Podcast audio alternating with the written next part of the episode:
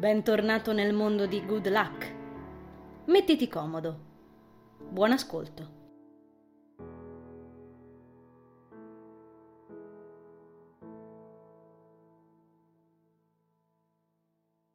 Sto tornando a casa, dopo aver aspettato che spiovesse un po'. Aveva ricominciato mentre eravamo a tavola, molto soft ma fitto fitto. Alla fine, vedendo che non smetteva, ho deciso di avvantaggiarmi temendo potesse ricominciare un acquazzone forte.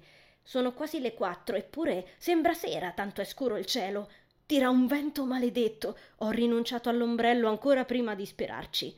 Samuel mi ha proposto un passaggio, ma ho declinato con una scusa. Preferisco arrivare da sola e sondare il territorio. Solo che c'è poco da sondare. È deserto ed io sono bagnata fino ai calzini. D'accordo, comincio a sentirmi veramente incazzata adesso. Impugno il cellulare e riprovo a chiamare mamma. Segreteria. Cristo. Ficco il telefonino in tasca, furiosa. L'acqua della busta di plastica che ho in mano mi scivola tra le dita, alimentando il mio nervosismo. Ah! È pure gelida. Mentre sto pensando di scaraventare il cellulare sul pavimento per sentirmi meglio, comincia a squillare facendomi sobbalzare. Mi asciugo la mano sulla giacca e lo tiro nuovamente fuori dalla tasca della tuta. Fortunatamente almeno lui sembra essere asciutto. Gli occhi mi cadono un momento sull'orlo bagnato dei pantaloni. Lisa vuole che questa tuta la tenga io e guarda qua, sono già riuscita a sporcarla di fango. Dice che il verde acqua mi dona, avrebbe bisogno di un buon ottico. Il nome Christupidoff lampeggia sul monitor, danzando su When I'm Gone dei Simple Plane. Sbruffo. Va bene, va bene, ma solo perché mi sto annoiando. Quando digito il verde non riesco manco ad aprire bocca, che lui sta già parlando a mitraglietta. Io, principessa del mio cuore, che accidenti di fine hai fatto? Mi sono sentito tempestato di dolore. Dimmi dove sei e arriverò di scatto. Che rima orribile rispondo io. Attimo di silenzio. Era fantastica. Arriverò di scatto non ha niente di fantastico. E poi da quando in qua ti sei messo a rappare? Beh, se non altro sei viva. Perché hai scioperato oggi? Queste dannate riunioni condominiali di voi lumache sono tremende. Avete invitato anche le tartarughe? È così, a me puoi dirlo. Piantala, scemo! esclamo sorridendo sotto i baffi. Mi libero di zainetto scolastico e giacca della tuta. Noto, poggiandola sul tavolo, che la busta contenente i vestiti che indossavo stamattina sta sgocciolando. Sbircio all'interno, scoprendo jeans e felpa nuovamente infradiciati, e non mi stupisce più di tanto. Ormai sono uno stagno ambulante che trasporta altri stagni. Ma, zuccherino, borbotta intanto Chris in tono tutt'altro che dissentito. So che la vostra ASTL si raggruppa soltanto per argomenti top secret, però insomma, sono il tuo futuro marito. Direi che è lecito tenermi informato. La nostra cosa? Rimango impalata sul tappetino di spugna del bagno, strappata alla concentrazione. Provo a capire come si apre la lavatrice mentre mi tolgo i pantaloni scalciandoli via, incastrando il cellulare tra spalla e orecchio. Lascio cadere la giacca verde acqua sulle mattonelle. Associazione segreta Tartamache Lente. Tartama... Oh, oh, Chris! Dopo le mie parole lui esplode in una risata soddisfatta. È così forte che me ne sto qui con il Nokia staccato dal timpano, braccia conserte, a tamburellare il piede sul pavimento, aspettando che finisca. Quando la risata esaurisce carica lo riaccosto all'orecchio. Non ho sentito la sveglia, Christophe. Ah, e visto che siamo in argomento, non sono la tua futura moglie. L'oblò della lavatrice si apre con uno scatto. Yeah! Ci butto dentro i vestiti. Mangia i miei vestiti, brutta stronza di una lavatrice cicciona. Certo, certo, zuccherino. Com'è andata la verifica di mate? Teo mi ha detto che mi sono persa questo grande evento entusiasmante. Segue un altro attimo di silenzio, nel quale mi allontano dal bagno e inizio a deambulare verso la stanza dei miei, agganciando il pensiero di voler indagare se qualcosa è cambiato sul tavolino. Non so com'è andata, risponde dopo un po' Christoph. Però mi è rimasta impressa la faccia assassina della prof quando mi ha sgamato a chiedere suggerimenti a Teo. Trattengo una risata, immaginandomi perfettamente la scena. Cos'è? Ti hanno sequestrato di nuovo il berretto? Non so cosa abbiano contro i cappelli in classe questi dannati avanzi di museo. Brontola. Credo si riferisca ai prof. Chris, lo sai benissimo di non poter tenere il tuo portafortuna in classe, specialmente durante le verifiche. Stammi a sentire, se proprio pensi che ti serva, trovatene un altro. Qualcosa da tenere in tasca, magari. Aggiungo, pensando istintivamente all'occhio greco. Forse dovrei regalarglielo, almeno la finisce con questa storia. Apro la porta della stanza dei miei e sento il fiato strozzarmisi in gola. Non posso, è troppo importante. Comunque, la smettiamo di parlare di queste cose pallose. Qui dentro sembra sia passato un tifone. Mi guardo intorno, scrutando i vetri sul pavimento, i libri rovesciati, sparpagliati da tutte le parti, e tutto ciò che dimorava al tavolo sbatacchiato in vari angoli della stanza. Ti avevo chiamato per chiederti se hai da fare. Esamino i vetri, china sui talloni, riconoscendone le decorazioni. Sono abbastanza sicura fossero i bicchieri della cristalleria preferita di mia madre.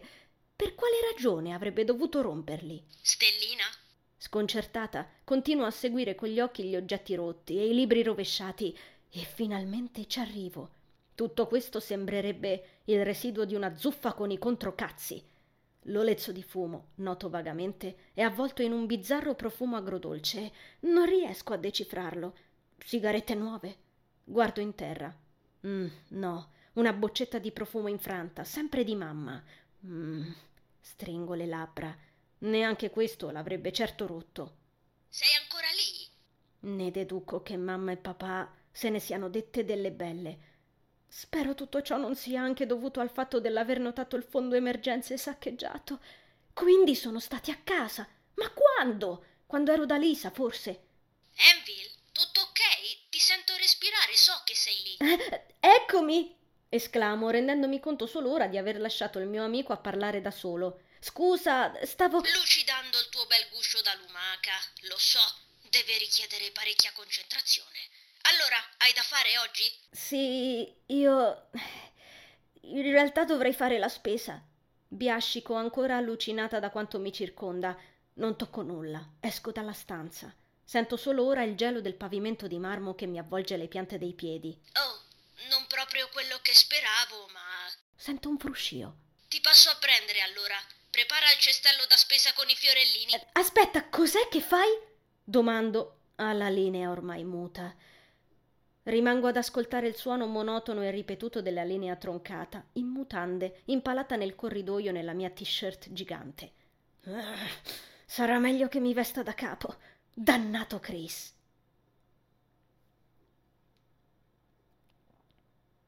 Venti minuti più tardi sono fuori il cancelletto pedonale del mio condominio, jeans, maglione turbosonico e zaino bianco. Ah, mi piace da pazzi questo. Ha una stampa a graffiti fantastica, in spalla, ad aspettare Christophe.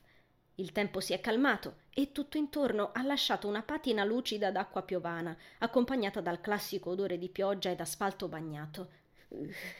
Mi stringo nel giubbetto e sprofondo nella sciarpotta d'anello. Sento ancora il mal di gola rosicchiarmi le corde vocali.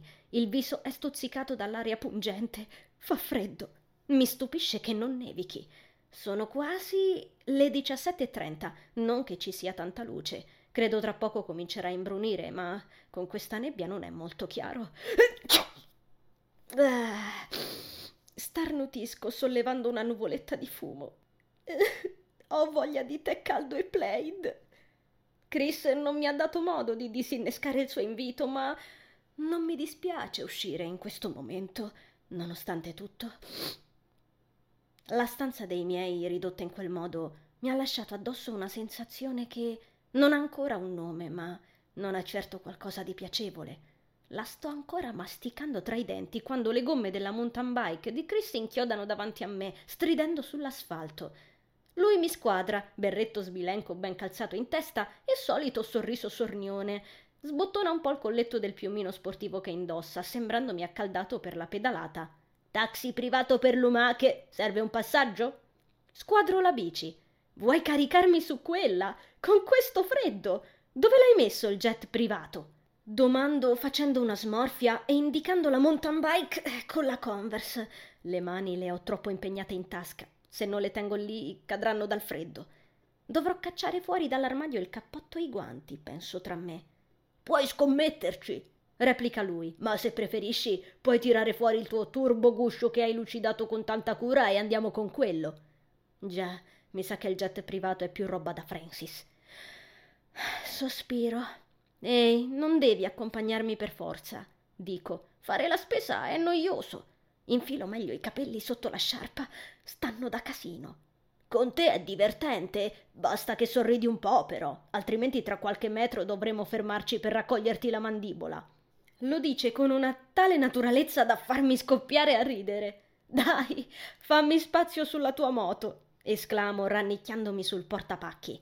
Sfrecciamo sulla bike, sferzando l'asfalto lucido e intriso di un odore piovano che continua a inseguirci lungo il viale alberato. I lampioni arancioni, spiccanti nella nebbia, abbagliano la strada, guidandoci come miraggi. Fa veramente freddo. Mi stringo meglio la sciarpa al collo, tenendomi al portapacchi più salda possibile. L'aria che mi schiaffeggia le guance è simile a una pioggia di spilli ghiacciati. Starnutisco sonoramente, mentre Chris inchioda allo stop prima della curva conducente al parco, assicurandosi di avere la via libera. Si volta a guardarmi, toccandosi la visiera. Reggiti, dolcezza! esclama. Non così! replica, notando come mi sto tenendo in equilibrio. Reggiti a me, rischi di scivolare, il portapacchi è ancora umido. Dopo un attimo di esitazione, saldo le braccia attorno alla vita del mio amico. Lo sento gongolare. Non sono la tua ragazza, Chris. Certo, Stellina, certo. Sollevo gli occhi al cielo. Lui riparte, stridendo. In giro c'è poca gente e gli unici rumori udibili, oltre la pedalata sibilante di Christophe, sono quelli delle poche automobili che incrociamo nella corsia opposta, il chiacchiericcio vagante dei passanti, il brusio di voci e musica rimbalzante appena fuori il bar annidato in fondo alla strada, illuminato a giorno. In mezzo alla foschia, con il gazebo e le luci al neon verdi e blu, sembra uno di quegli accampamenti dei post-apocalisse zombie. Ripenso automaticamente a Karen con la faccia imbrattata di marmellata. Chissà dov'è. Starà bene. La situazione, dopo aver sorpassato il parco deserto, a eccezione delle diverse macchine parcheggiate nello spiazzo interno, nelle quali scorgo a tratti persone che fumano col finestrino aperto, non cambia molto nella minuscola zona commerciale accanto all'alberghiero. Nonostante i negozi siano aperti, lo si intuisce solo dagli interni e dalle insegne illuminate, e l'unico luogo apparentemente più frizzante è il bar dove ero stamattina con Lisa e Dan. Infatti pullula ancora di nonnetti con la pipa, chiacchiere sui cani investiti e musica dei videoclip passati in sottofondo. Apprezzo molto la sostenuta pedalata del mio amico che mi consente di guardarmi attorno mentre sto qui a ghiacciare come un pinguino nei mesi bui. Mi piace osservare, quasi quanto mi piaccia la pizza. L'ultimo tratto di strada dopo la rotatoria, l'unica anima viva che abbiamo incrociato è stata una scassatissima jeep carica di ciocchi di legno e cassette coperte. Ho la conferma definitiva. Forra questa sera mi ricorda uno scenario post-apocalittico sotto tutti gli aspetti. Come paese sembra non cambiare mai. Se spunta fuori un branco di non morti, controllo se mia sorella sta lì in mezzo a fare baldoria. Arriviamo al discount dopo aver imboccato la piccola salita verso i parcheggi e comincio a sentire nuovamente un po' di vita. Osservo rinfrancata al tabaccaio illuminato a giorno, il negozio con articoli per la casa e il piccolo spiazzo sotto la tettoia di legno. Ci avviciniamo, scrutando le persone pullulare attorno alle macchinette per caffè e snack, al biliardino e ai flipper. Qualcuno appende un bigliettino ignoto sulla bacheca muro lì a fianco, già zeppa di volantini pubblicitari.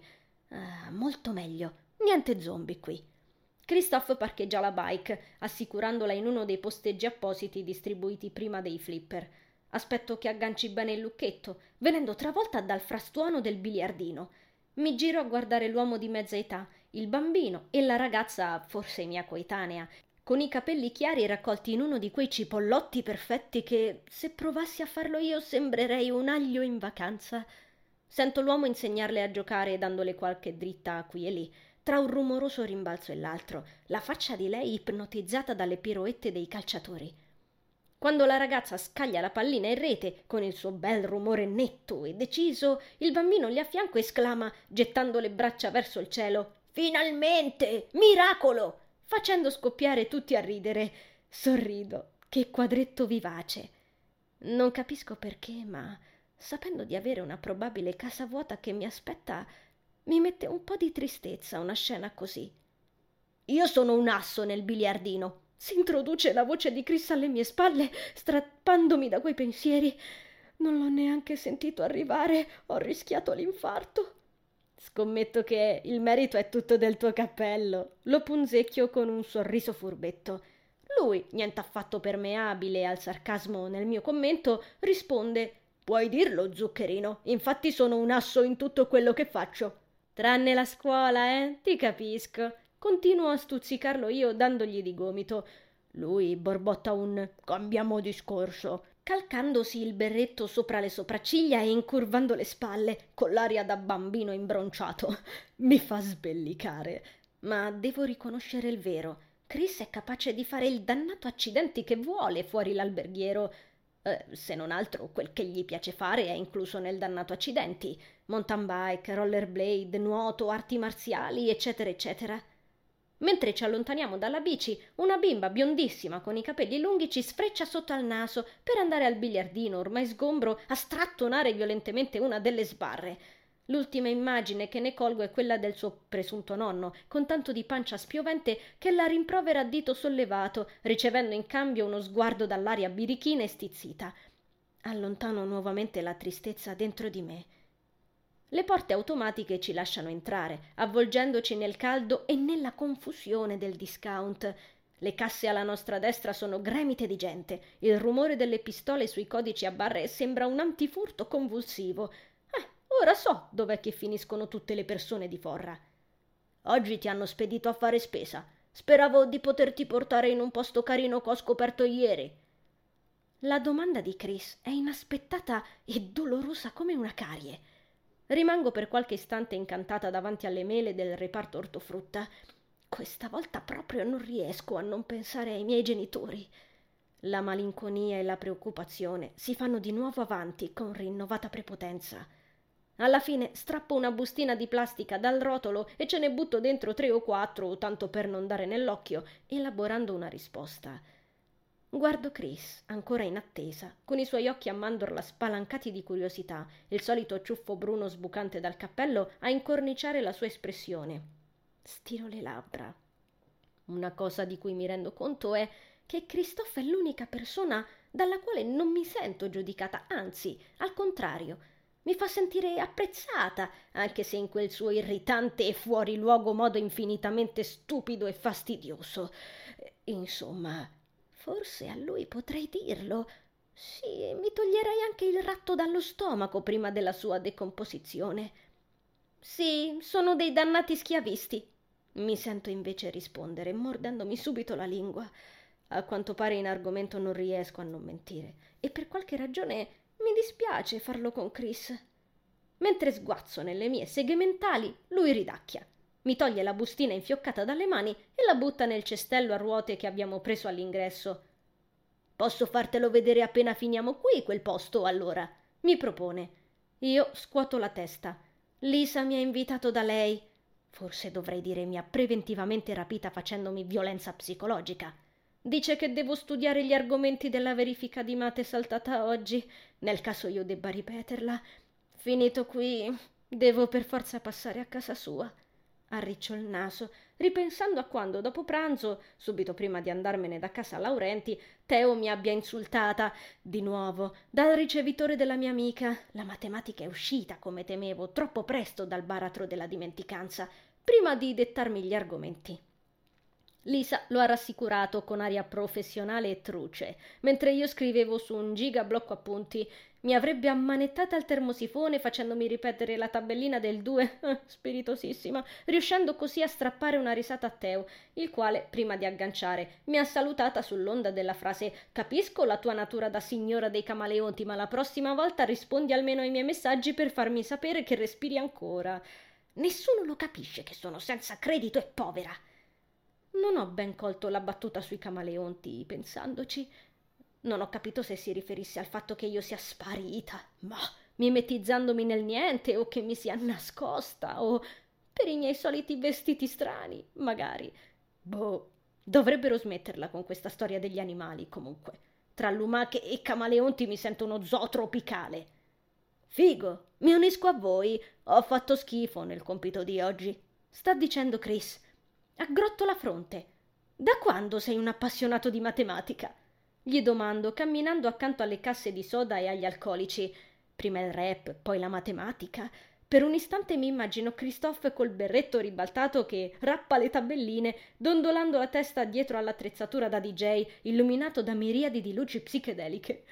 Torno a concentrarmi sulle bevande e ragionandoci un momento come accidenti si fa una spesa decente, prendo una bottiglia di gazzosa. Oh, da sempre. Le equazioni mi fanno emozionare. L'espressione ironica sul suo volto è esilarante. Le leggo ogni mattina prima di passare ai soliti 36 capitoletti sulla teoria di Pitagora. Oh, donuts! esclama di colpo, correndo al reparto pane e dolci. Donuts? Francis, sei tu? Scuoto la testa, prendendo una confezione di cheeseburger preconfezionati e una di Brustel giganti dal banco frigo. Che vieni a fare se odi la matematica? Gli chiedo quando torna da me impugnando un sacchetto di carta rigonfio. Ha ancora i guanti di plastica addosso, se li sfila rumoreggiando alla grande, sistemando la bustina di carta tra le mie due confezioni nel cestello. Mica possiamo evitare tutte le cose che odiamo, risponde, appallottolando i guanti e gettandoli nel cesto accanto, folgorandomi come una saetta. Resto imbambolata. Az, oggi mi sto incantando troppo spesso dalla sua frase, mentre lui esclama Oh, patatine, cacio e pepe, correndo via. Quando usciamo dal discount ho lo zaino pieno di prodotti formato famiglia, quasi tutti scontati. Là, in mezzo a salse, biscotti, liofilizzati e burro d'arachidi, ho cercato con tutto l'impegno di infilare anche roba apparentemente salutare, tipo qualche bustina di insalata e un barattolo di cetriolini. Non so quanto i cetriolini sott'aceto siano salutari, ma è pur sempre verdura, Cristo santo.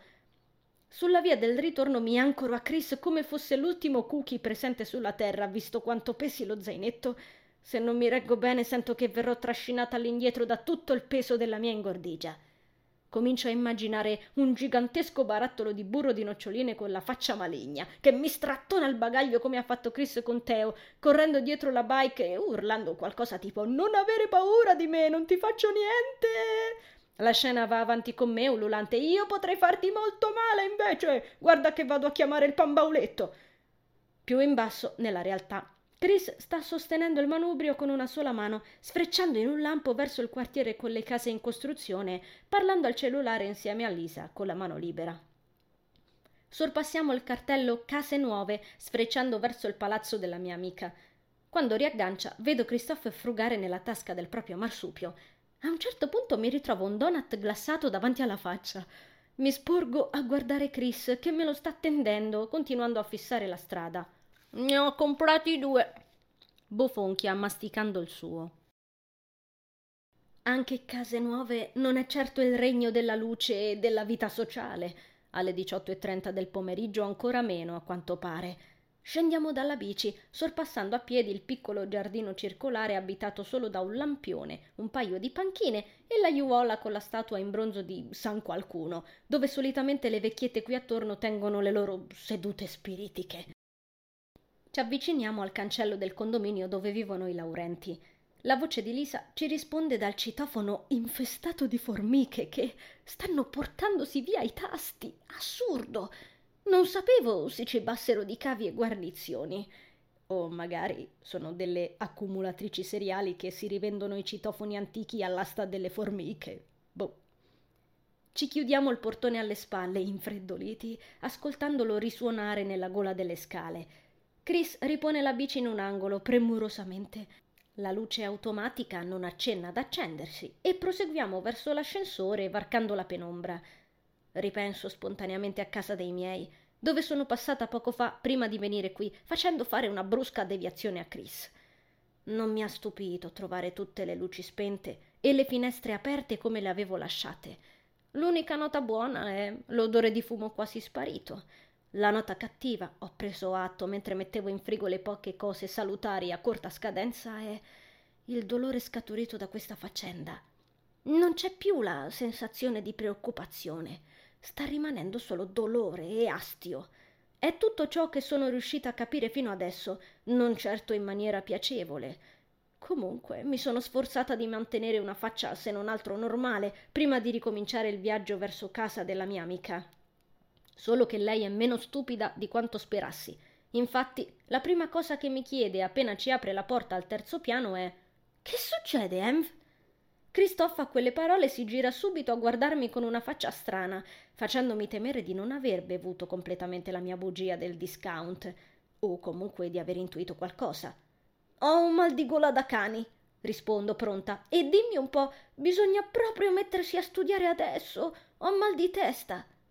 Oh beh, il mal di gola e il mal di testa ce l'ho davvero. Ehi, Lisuccia! Saluta Chris sollevando una mano. Neanche io sono d'accordo sullo studiare, ma gradirei comunque un po' di lezioni di matematica e tutto il resto. Questo sì che è un uomo! esclama Lisa sollevando un cinque, subito ricambiato da Chris. Poi mi guarda. Sembra stia riflettendo. Io distolgo lo sguardo dai suoi occhi chiari prima di potermene rendere conto e mi addentro in salone, sorpassandola. Merda, ma perché l'ho fatto? Devo almeno provare a mantenere un profilo basso, Dio santo.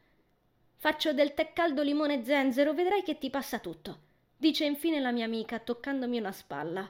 Mi limito ad annuire. Permesso. Canticchia Christophe sprofondando su una sedia, accomodandosi davanti al gigantesco tavolo in formica. Lisa non si smentisce mai.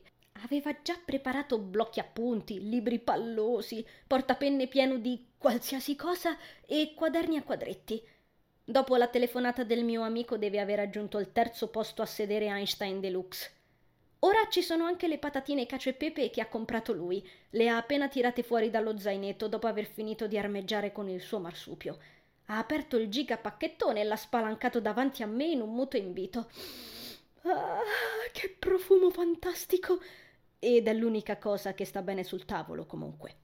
Sospiro e fisso Chris, inclinato all'indietro con le mani conserte dietro la testa, il berretto ostinatamente piantato in capoccia.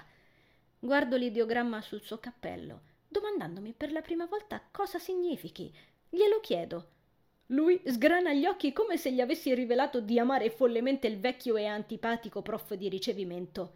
Pazzesco! Pensavo non te ne fregasse una minchia. Lo esterna in modo così naturale da farmi ridere, ma mi sento quasi in colpa. Forse tutta questa storia del cappello, il fatto di quanto è successo con la punizione e il resto, gli ha fatto pensare che detestassi il suo copricapo, ma non è esattamente così. Non proprio. È l'ideogramma della parola fortuna. Risponde alla fine. Ovviamente. Che razza di domande faccio? Spontaneamente mi viene da ripensare all'occhio greco. Che faccio? Glielo regalo? Così i suoi capelli respirano un po'. Infilo la mano nella tasca dei jeans e rigiro l'oggettino tra le dita, liscio, perfettamente rotondeggiante, piccolo rilievo dove c'è la pupilla. È così tranquillizzante da toccare, è soddisfacente, un po' come quando scoppi le bolle del pluriball. Mi rendo immediatamente conto di volerlo tenere. In fondo Cristoff ha il suo berretto, no? Ed io sono così sfigata che mi serve un po' di... Aspetta un momento, cosa? Riporto la mano sul tavolo, interdetta. Acchiappo una penna, tanto per avere qualcosa tra le mani, mentre Chris si sfila per pochi secondi il cappello, ravvivandosi un po' la chioma imbizzarrita. Inaugura le patatine, masticando rumorosamente. Mi sto davvero convincendo di aver bisogno di questo affarino. Ripenso a quando ho avuto la sensazione di essere stata, per così dire, salvata dal rischio di venire investita dallo scooter stamattina. Sarò diventata superstiziosa, Oh, mi sarò rincitrullita, ci sta? Certo. E perché così di colpo? Che mi prende? Tu quanto credi nei portafortuna, Chris? La mia domanda gli rimbalza sulla visiera del cappello appena risistemato. Sotto di essa guizza un'altra espressione sorpresa. Mi fissa, smettendo per un secondo di masticare. Penso stia per dire qualche cretinata delle sue, Invece non dice un accidenti e gli unici rumori a seguire sono quelli di Lisa che traffica in cucina. A un certo punto il suo fissarmi a occhi giganti diventa così strano da farmi sperare in una battuta. Mi schiarisco la voce. Chris? Devi proprio raccontarmelo cosa ti è successo. Dice lui alla fine, dopo aver deglutito. Non me l'aspettavo e percepisco nuovamente il magone risalirmi lungo la gola. Arresto i ghirigori che stavo disegnando e allontano ancora una volta quella sensazione. Forzo un'espressione ironica sul viso dicendo Voglio solo ricordarti il fatto che alla prossima verifica di mate il tuo cappello te lo toglieranno di nuovo. Sorrido malignamente. Perciò forse dovresti cambiare mentalità, no? Lui spalanca ancora di più gli occhi, esclamando terrorizzato Ma non dirlo nemmeno per scherzo tanto forte che Lisa, appena entrata nella stanza, sobbalza, rischiando di rovesciare il vassoio con le nostre tazze di tè. Nel giro di due minuti stiamo arrampicandoci su cumuli di fogli matematici, immersi nelle nostre baraonde di matite, penne, gomme e quaderni e patatine. Siano benedette le patatine. Ci stavano sicuramente meglio due birrette con ste patatine al posto degli infusi allo zenzero, ma immagino non si possa avere tutto dalla vita. Lisa continua a spiegare le formule delle disequazioni di primo grado e delle parabole, e io ascolto con quanta attenzione mi riesce. Mi sforzo per non farmi distrarre dalle espressioni perplesse e confuse di Chris, che ha lo sforzo mentale dipinto in viso. La sua faccia è uno sballo. Faccio a botte con la calcolatrice sul mio telefonino, ma non so perché si impalla tutto e il cellulare si riavvia. Ah, sospiro spazientita. Penso che se non battezzassi tutti gli elettrodomestici i miei istinti omicidi non si placherebbero. Invece i nomignoli li fanno sembrare degli esserini indifesi, muniti di vita propria, mi fanno pena e non voglio più ammazzarli. Eccezion fatta per Nick, mi dico rosicchiando la matita, mentre Lisa indica uno schema sul libro continuando a parlare in una lingua aliena. Senza il mio computer non potrei doppiare, quindi mi sta un po' meno antipatico. Già, e non potrei scrivere a Francis le email per farmi preparare il taxi preriscaldato.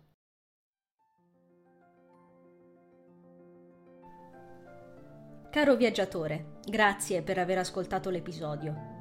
Il viaggio riparte la prossima settimana e potrai intraprenderlo ogni venerdì con l'uscita del nuovo capitolo. Seguimi sulla mia pagina Instagram Sheila Rosati Parole su Vita per rimanere sempre aggiornato sui contenuti ti aspetto sempre qui. Conservo il tuo biglietto. A presto!